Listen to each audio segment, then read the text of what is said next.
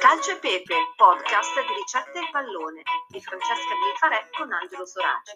Speciale mondiali. Ben ritrovati a tutti a Calcio e Pepe o benvenuti se è la prima volta che ci ascoltate. Questo è il nostro podcast di ricette e pallone dedicato ai mondiali di calcio in Qatar. Oggi parliamo di Iran e Arabia Saudita.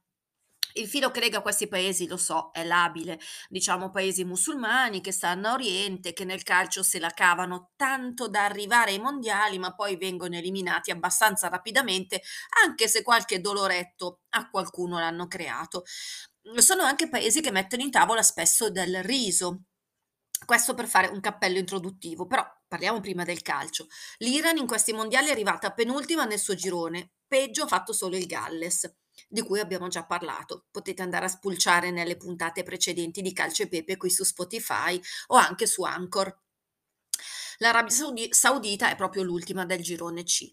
L'Iran nel corso della sua storia ha vinto consecutivamente tre coppie, coppe d'Asia, 1968, 72 e 76. Si è qualificato sei volte ai mondiali, venendo eliminato sempre al primo turno e al momento occupa la quindicesima posizione del ranking internazionale. Eh, dell'Iran si parla tanto per fatti di attualità, eh, accaduti anche questi mondiali. Io non voglio entrare appositamente, volutamente in argomento, sappiamo benissimo com'è la situazione del paese. Vorrei sottolineare insomma le sue belle caratteristiche, ecco. Sesto mondiale anche per l'Arabia Saudita che vanta in carnet tre coppe d'Asia. Allora, come vi dicevo, siccome mi piace parlare del bello, eh, veniamo alla cucina. E quella dell'Iran è una cucina persiana. Riso, stufati, yogurt, dolci all'acqua di rose, lo zafferano, sono i piatti e gli ingredienti ricorrenti sulle tavole di questo paese. Io però onestamente all'Artigiana in Fiera a Milano, che si è svolta poi tra l'altro pochi giorni fa nell'edizione nuova, ehm, anzi è ancora in corso, chiude domani se non erro, ehm, ho visto i datteri, il caviale iraniani, ma li vedo mh, mm, ogni anno e, e vengono presentati come eh, ingredienti, prodotti proprio tipici e fondamentali del paese. Anche il melograno è un ingrediente ricorrente della, ricorrente della cucina persiana. Per esempio, viene usato per pre, pre, preparare ocche papera il fesenyan o fesenjan, non so come si dica, che è uno dei piatti tradizionali appunto che si prepara in occasione di eventi e feste importanti. E il fesenyan è uno stufato di pollo, noci e appunto melassa di melograna e ha origini antichissime. Anche in Armenia il melograno è un frutto importante e porta fortuna. Chiusa la parentesi. Arabia Saudita.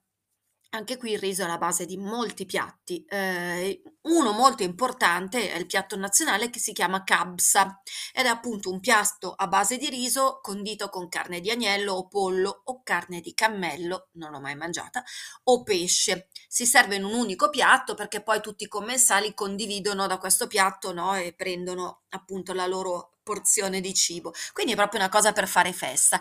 Nei paesi arabi questo kabsa si chiama anche makbus è tipico anche del Qatar e infatti ne avevo parlato nella prima puntata di Calcio e Pepe speciale mondiali. Andatela a riascoltare se non l'avete ascoltata già.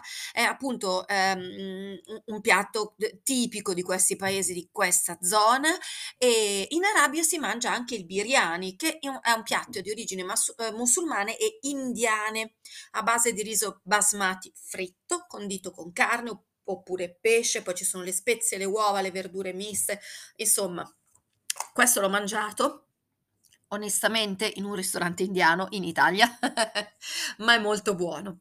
Va bene, salutiamo anche noi, come hanno già fatto i mondiali, l'Arabia Saudita e l'Iran e eh, vi do appuntamento alla prossima puntata spe- di e Pepe speciale mondiali. Buon ascolto a tutti, ciao!